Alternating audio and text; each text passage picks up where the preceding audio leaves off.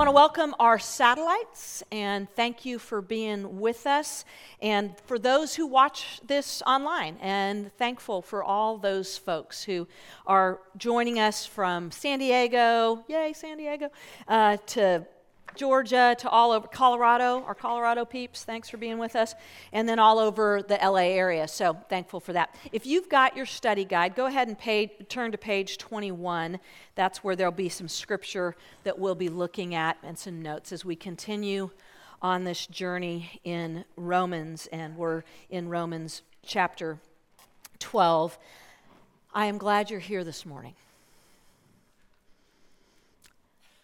I was praying, God, bring people this morning. Because here's what I want to have happen for us this morning I want to unleash you, I want to unstick you, I want to get you unstuck from where you are. I want your life to be set on fire. I want to unleash myself. I want to get unstuck. And I know I know every week when we gather, the Holy Spirit is here. We can't, he can't not be here. He is present. He is doing a work, but more importantly, this is true for you if you are in Christ.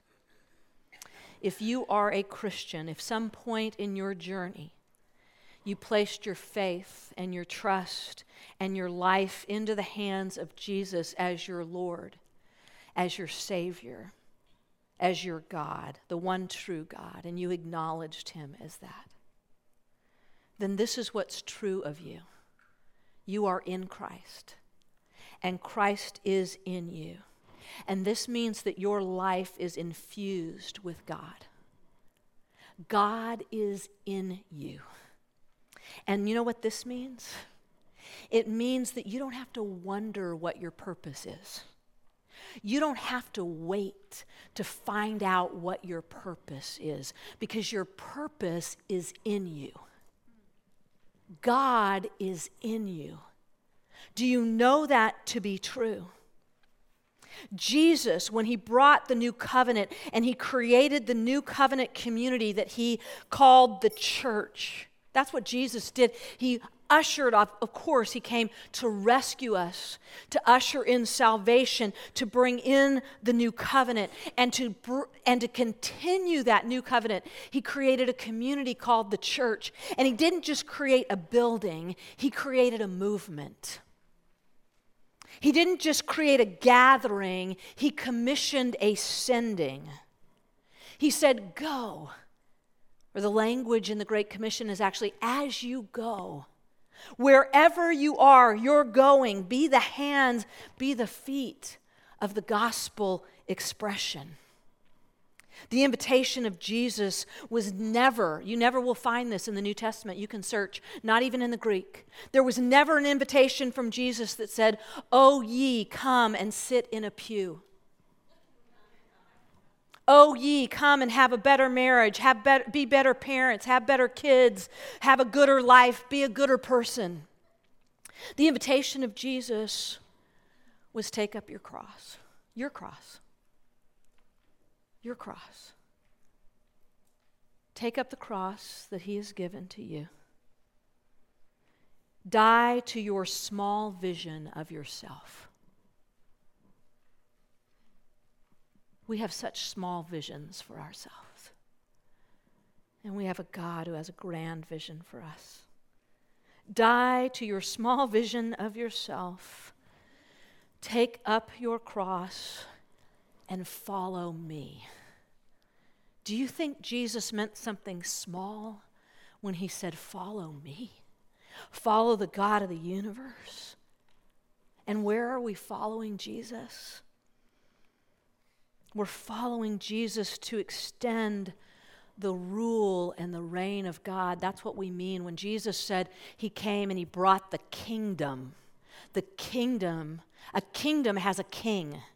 And the king is God, Yahweh, the triune God, God the Father, God the Son, God the Holy Spirit. And he rules and he reigns. And when we bring in, when we join in the mission of Jesus, when we follow Jesus, we are following him to usher in the rule and the reign of God throughout the world so that everybody, your neighbor, your coworker, your sibling who lives in Nebraska, I don't know,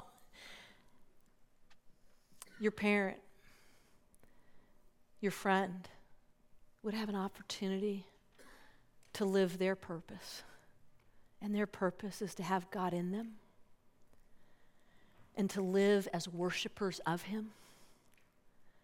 John Piper says that the reason that missions exists is because worship doesn't.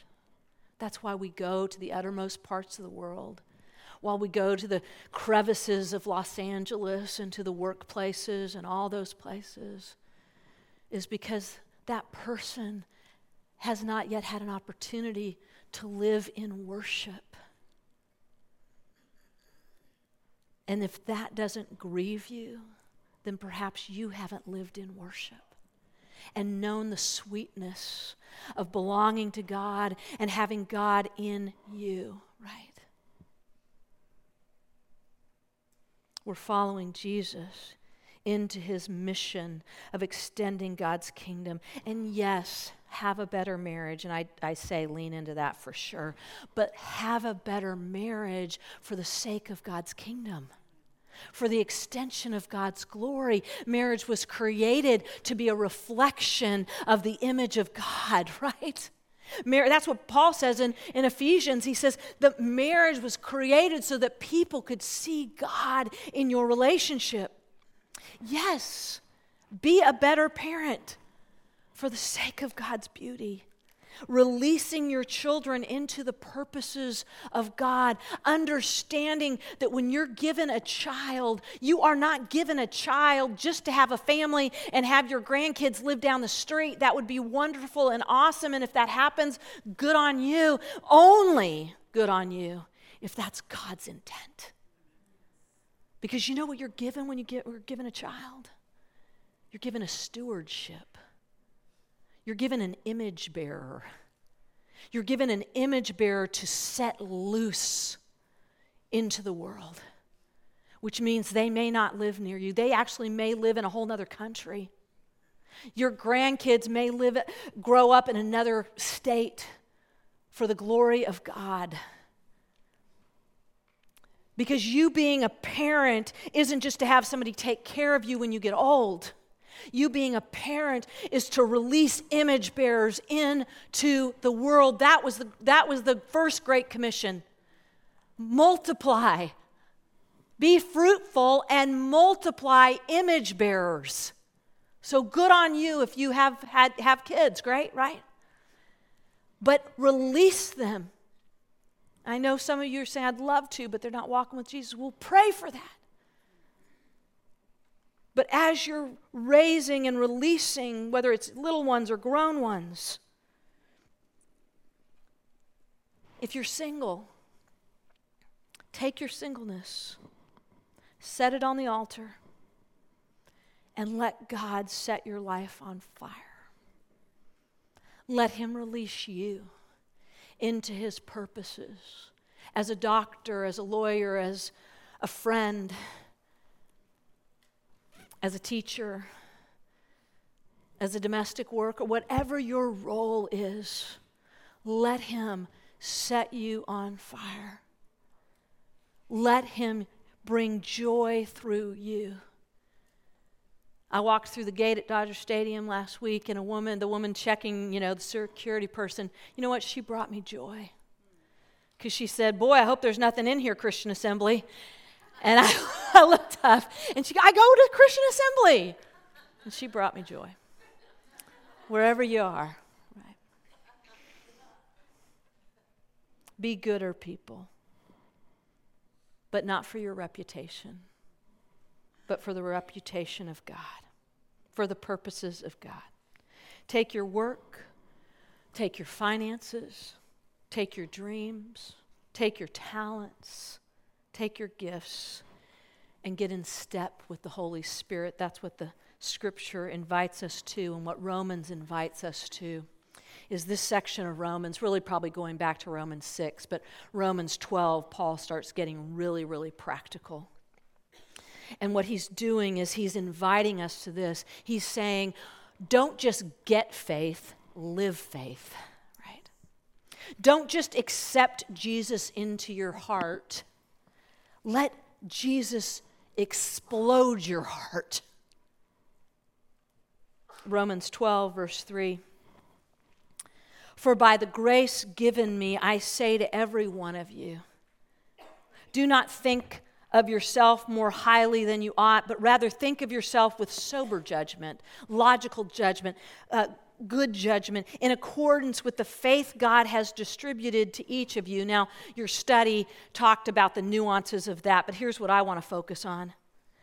I think Paul is saying, don't think too high of yourself, don't think too low of yourself. Let the gospel define you in the context because of what he's just said. Remember, therefore, therefore, the therefore is because of the gospel, because of the good news of Jesus, because of what the gospel says about you. And this is what Tim Keller, how he defines the gospel. I think this is so helpful. He says, The gospel is this I am more flawed and sinful than I ever dared hope right? Ever, ever dared believe. I am more flawed and sinful than I ever dared believe. So I can't think too high of myself.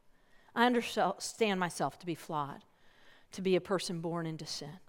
And he says, But I am even more loved and accepted than I ever dared hope. So I can't think too low of myself.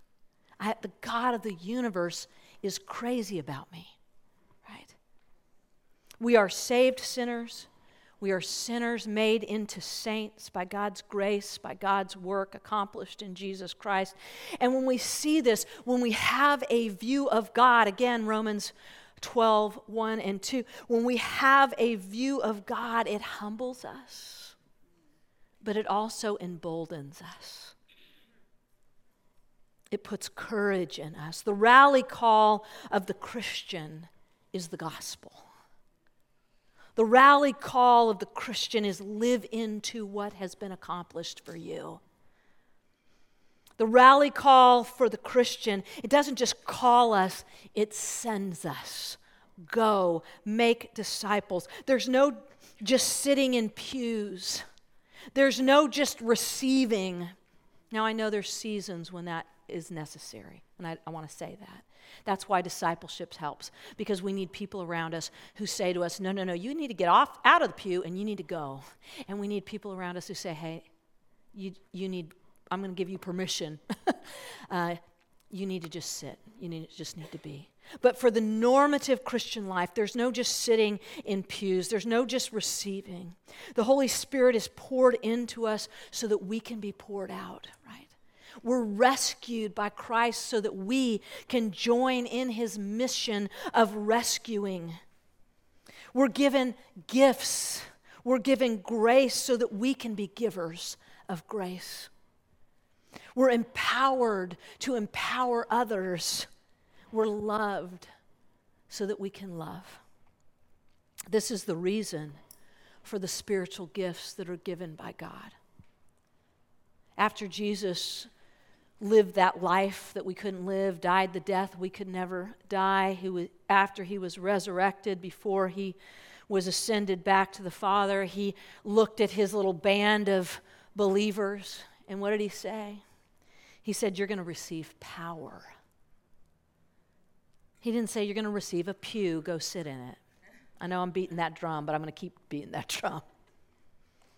He said, You're going to receive power when the Holy Spirit comes upon you. And you're going to be my witnesses. And you're going to join my mission.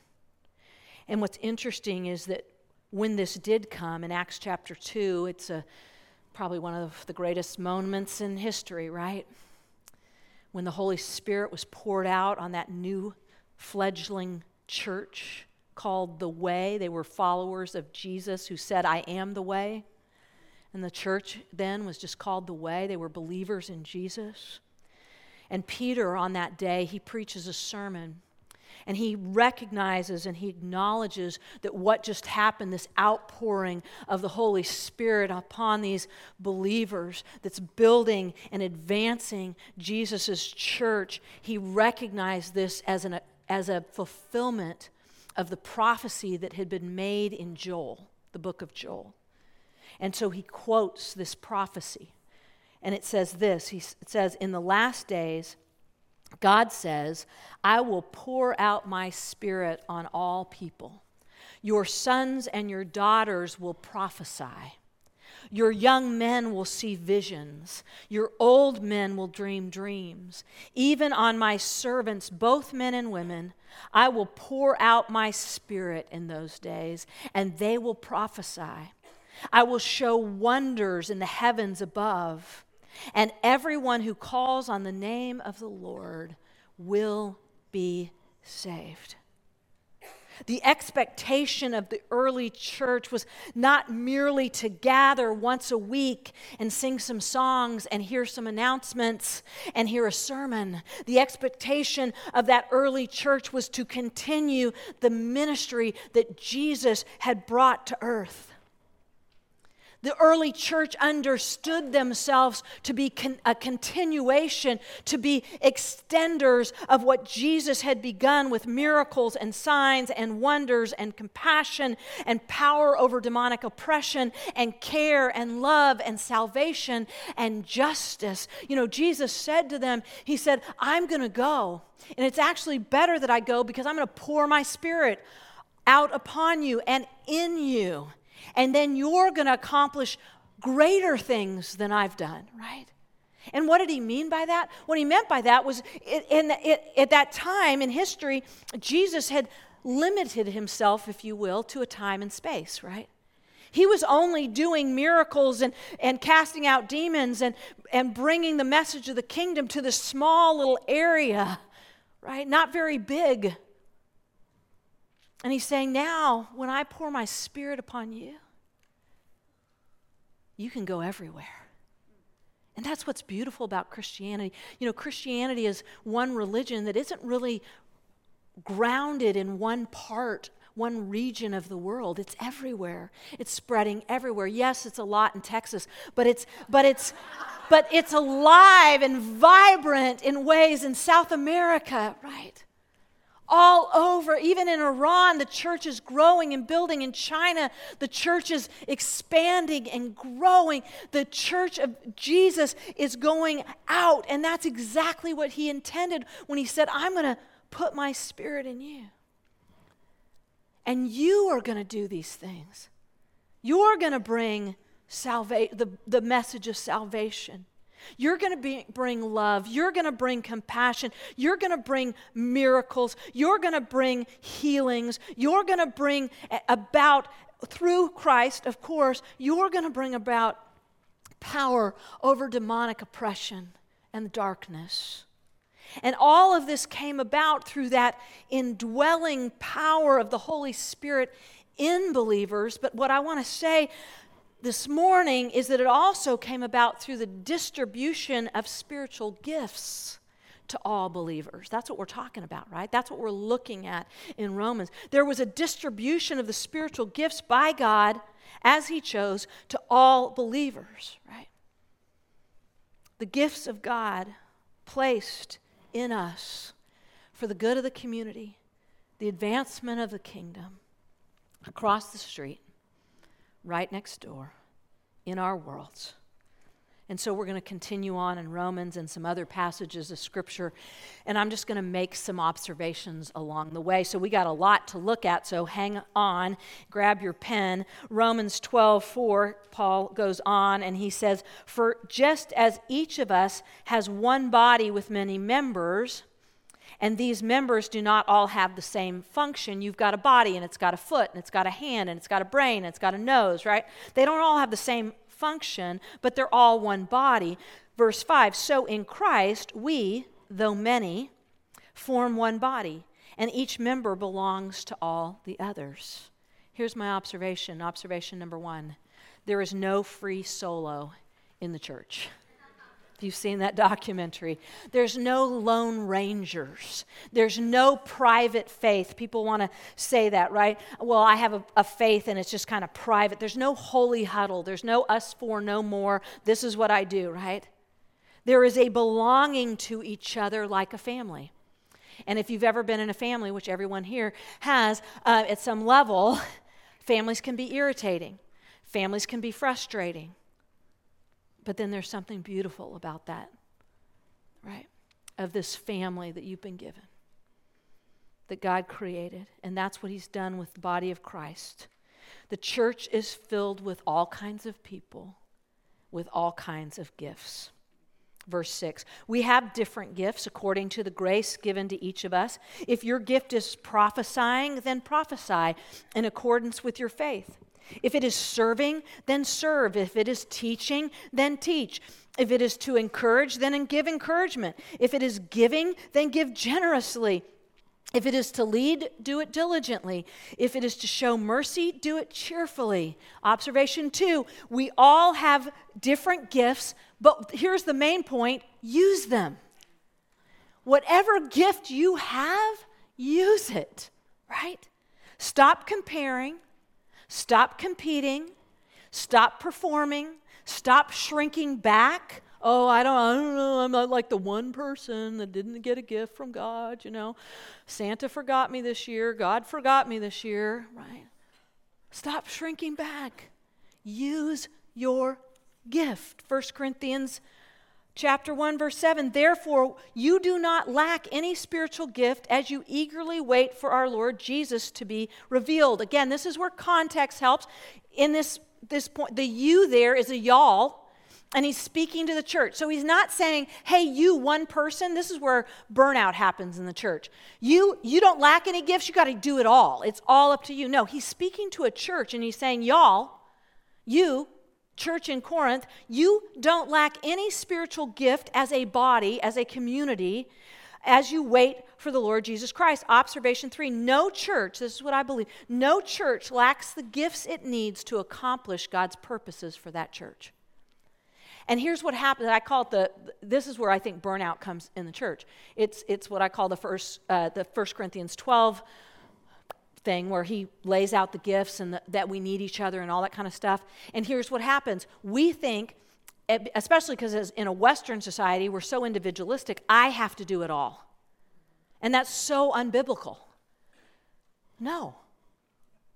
I do what I've been given to do and you do what you've been given to do. And if we're all doing what we've been given to do, then the church advances and the kingdom goes forth, and everyone who calls on the name of the Lord is saved. And people become worshipers and they live out their gifts and their purposes. 1 Corinthians 12 says this there are different kinds of gifts, but the same Spirit distributes them. There are different kinds of service, but the same Lord. There are different kinds of working, but in all of them and in everyone, it is the same God at work. Now, to each one, the manifestation of the Spirit is given so that they look cool in the church. To each one, the manifestation of the Spirit is given so that people think you're super spiritual. No. To each one, the manifestation of the Spirit is given for the common good. To one, there is given the Spirit. Given through the Spirit a message of wisdom. Now, I'm not going to define all of these. Some of them I am going to stop and define. That's a, that's a whole bigger conversation, but you can. We'll we'll talk about how to explore that.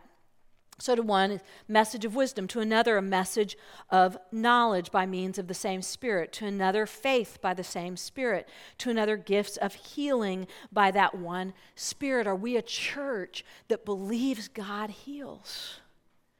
Are we praying for healing? Now, I, I, I understand that what, what I bump up against this is, but what about when people aren't healed? I appreciate what Pastor Doug Surratt said. He has a church in North Carolina, and recently they've been experiencing, they're seeing a lot of healings. But he has a daughter or a daughter in law, I'm not sure, uh, who has cancer and has not been healed. And, and at this church, they've had over 200 like checked out, confirmed healings, but not his daughter, daughter in law, whoever it is. And he said this in, in, a, in a message that he wrote. He said, Here's what we believe some are healed immediately through prayer. God can do that, and we've seen that. Some are healed progressively by doctors and by medicine? Doctors and nurses and medical professionals are a gift of God. They are the hands and the feet of God. And then he said, Some are healed eternally by entry into heaven. And we just don't know. But it doesn't mean we don't pray. And it doesn't mean we put guilt or shame on the person we're praying for. We don't say it's, it's up to you. You didn't have enough faith. You didn't do enough. You're something, you must have some sin in your life and all that. Because if that's the problem, nobody's getting healed because we all have sin, right? But we pray for healing. And we bring that to people. But we, again, we don't shame people. We don't guilt people. We don't, we don't put, we don't box God into a corner and demand. We just say, Lord, we know you can. And we pray for this. Right? We become a church that prays by faith. To another is given miraculous powers, and that would be, I think, I, I, I used a lot of definitions from Wayne Grudem's systematic, but he says um, miraculous powers, any activity where God's mighty power is evident. To another, prophecy, which Grudem defines, I think this is helpful. It's, this one gets debated a lot but he just calls it telling something that God has spontaneously brought to mind. And he says this, and I think it's helpful. This is not adding to Scripture, it's always tested by Scripture. It's not telling anyone, Thus saith the Lord. Again, a lot of times where spiritual gifts get wacky and wiggly and messed up is like with, like with healing, where we can shame somebody, where we can make it all again take away the power of god and make it about our power. You didn't have enough faith. You didn't have enough this. You didn't have enough that. That's removing the power of god from the situation and in the same way this gift of prophecy that can be such a gift to the community telling something that god has spontaneously brought to mind but to do it with a grace with a sense of i don't know but i sense god is saying this. I had this happen to me actually in my huddle on monday night my huddle, we were praying for one another, and at the end, one of the women who I trust, who has a deep relationship with the Lord, who loves His Word, is a woman of prayer, she says, Stop, stop, stop. I feel like we need to pray again for Cheryl. And then she started to share something that she felt and had sensed. She knows nothing of what's gone on in my life in the past two weeks. And it is spot on. It is spot on. And I'm like just sitting there going, oh, but she risked and said, and she didn't say, again, she didn't say, God told me, or this is, she just said, I'm sensing something.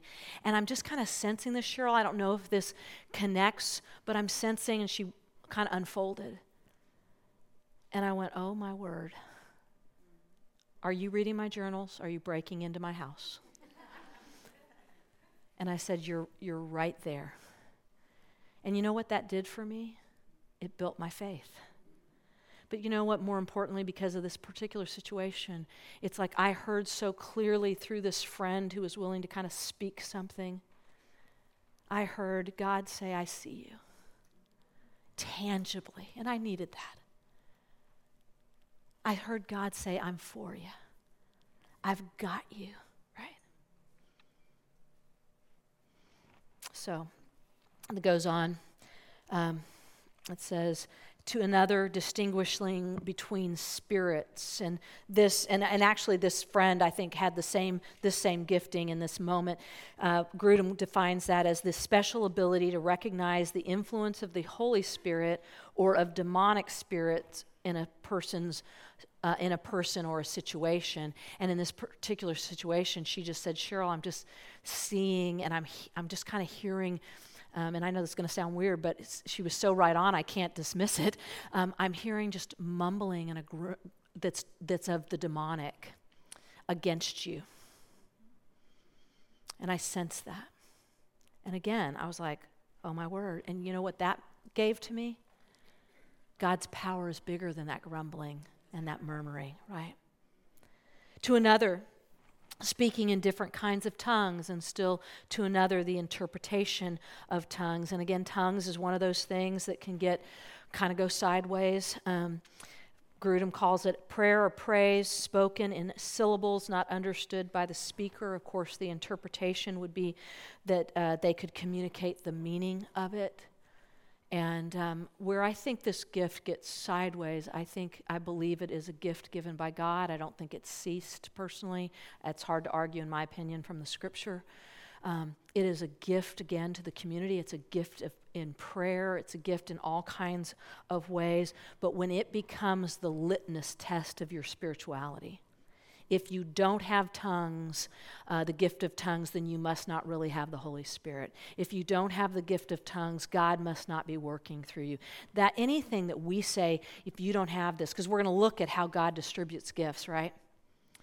Anything, anything that's about our ego and not His glory is always going to go sideways. Always. So, this goes on. All these are works of one and the same Spirit, and He distributes them each one just as He determines. There's a point when Paul uh, says, you know, do, do all have the gift of tongues? Do all have the gift of whatever? And he goes kind of through a list. And the language there is he's saying, no, not everybody has all these things because God distributes as He determines. If the whole body were an eye, where would the sense of hearing be? If the whole body were an ear, where would the sense of smell be? But in fact, God has placed the parts in the body, every one of them, just as He wanted them to be. If they were all one part, where would the body be? As it is, there are many parts, but there are one there there is one body. Observation 4. All gifts are from God they are for the common good, and God distributes as He pleases. I remember doing a study in the book of Numbers years ago, which um, actually has some amazing stuff in it. But the thing that I'll always take away from that study was there's this point when God's distributing, like basically who gets to carry things. Like you get to carry the ark, you get to carry the, you know, this thing for the tabernacle, you get to carry that. And then there's one part, it's like, and you get to carry the candlesticks. And I remember in my quiet time, I was like, what if I got the candlestick? I want the ark. I want to carry the ark. I want to be I want to be out there in front, right, with the ark. But would I, and I felt like this was the whisper of the Lord to me, Cheryl, would you be willing to carry the candlestick if that's what I gave you to carry? If I, that's what I wanted you to carry? And I want to say yes. 1 Corinthians 14, follow the way of love and eagerly desire the gifts of the Spirit, especially prophecy. That's why we want to talk about that. We want to desire these gifts. So it is with you. Since you are eager for gifts of the Spirit, try to excel in those that build up the church. Be eager, pursue the gifts, but do so to build up the church, right? Observation five seek the gifts.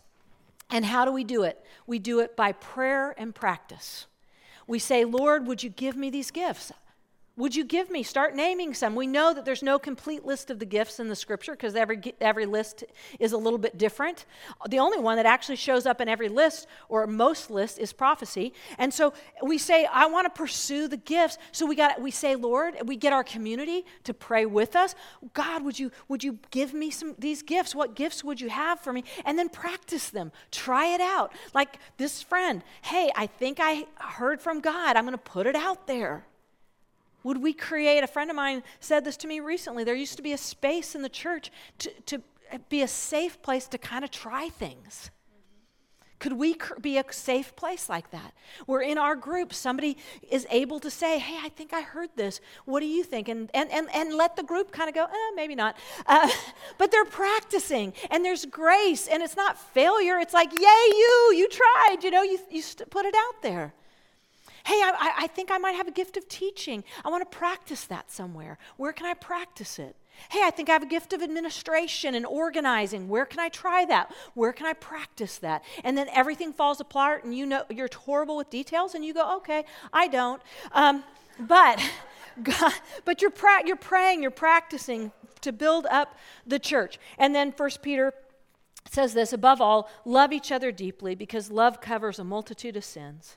Offer hospitality, which is a gift, to one another without grumbling. Each of you should use whatever gift you have received to serve others as faithful stewards of God's grace in its various forms. The motivation, uh, the last observation, the motivation for using our gifts is love and service, right? So, where do we go from here? We got to know the gifts. That's you did some of that in your study. There again, not a complete list there. Know the purpose to build up the church in love and service. Know that no Christian can just sit in a pew. No Christian just gets to be an observer. Observer, all of us are full on participants, and participants train, they learn, they lean in, they show up for practice. I have some books that I'm going to send to the leaders to send to you. Um, uh, that are, are, I think are good on spiritual gifts. Some are really bad. So there's some good ones and there's some bad ones. We'll try to send you what I think, my personal opinion, some good ones. And let me just end with this. I was reading a um, article, an interview with Joe Kelly, who you guys know, right? Pitcher for the Dodgers, just acquired just I know I'm going a little long here, but I, I got to share the Joe Kelly story. Um, so Joe Kelly just got acquired from the Red Sox. He's a relief pitcher, and he totally destroyed us in the World Series.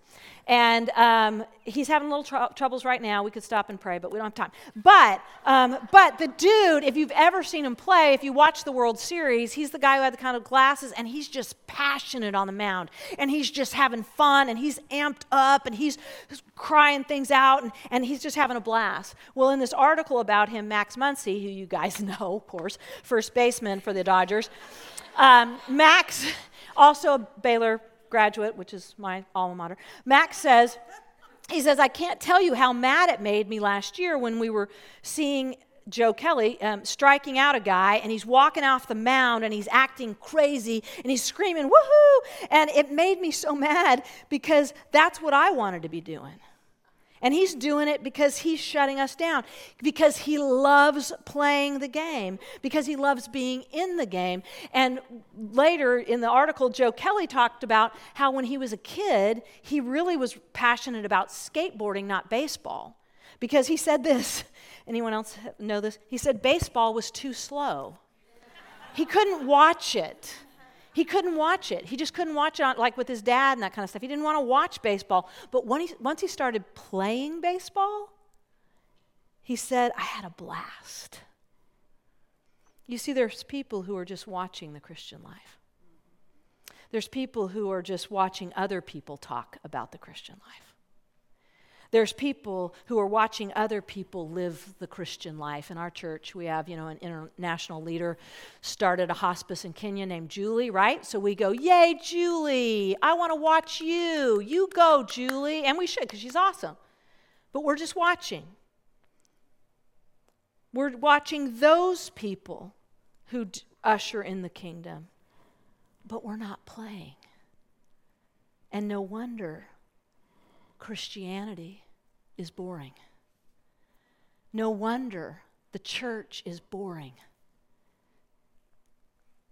I want us to play. I looked up the definition in the dictionary. It means enjoyment. I want us to have fun. I want us to be out on the playing field. I want us to study the gifts, read it about it in the scripture, read some good books on it, get some good teaching on it. And then I want us to try the gifts. I want us to practice them. I want us to experiment them. And then I want us to see what the Lord might do in this community. That He would unleash you and He would unleash me into His kingdom work. May it be. Father, do it in Jesus' name. Amen.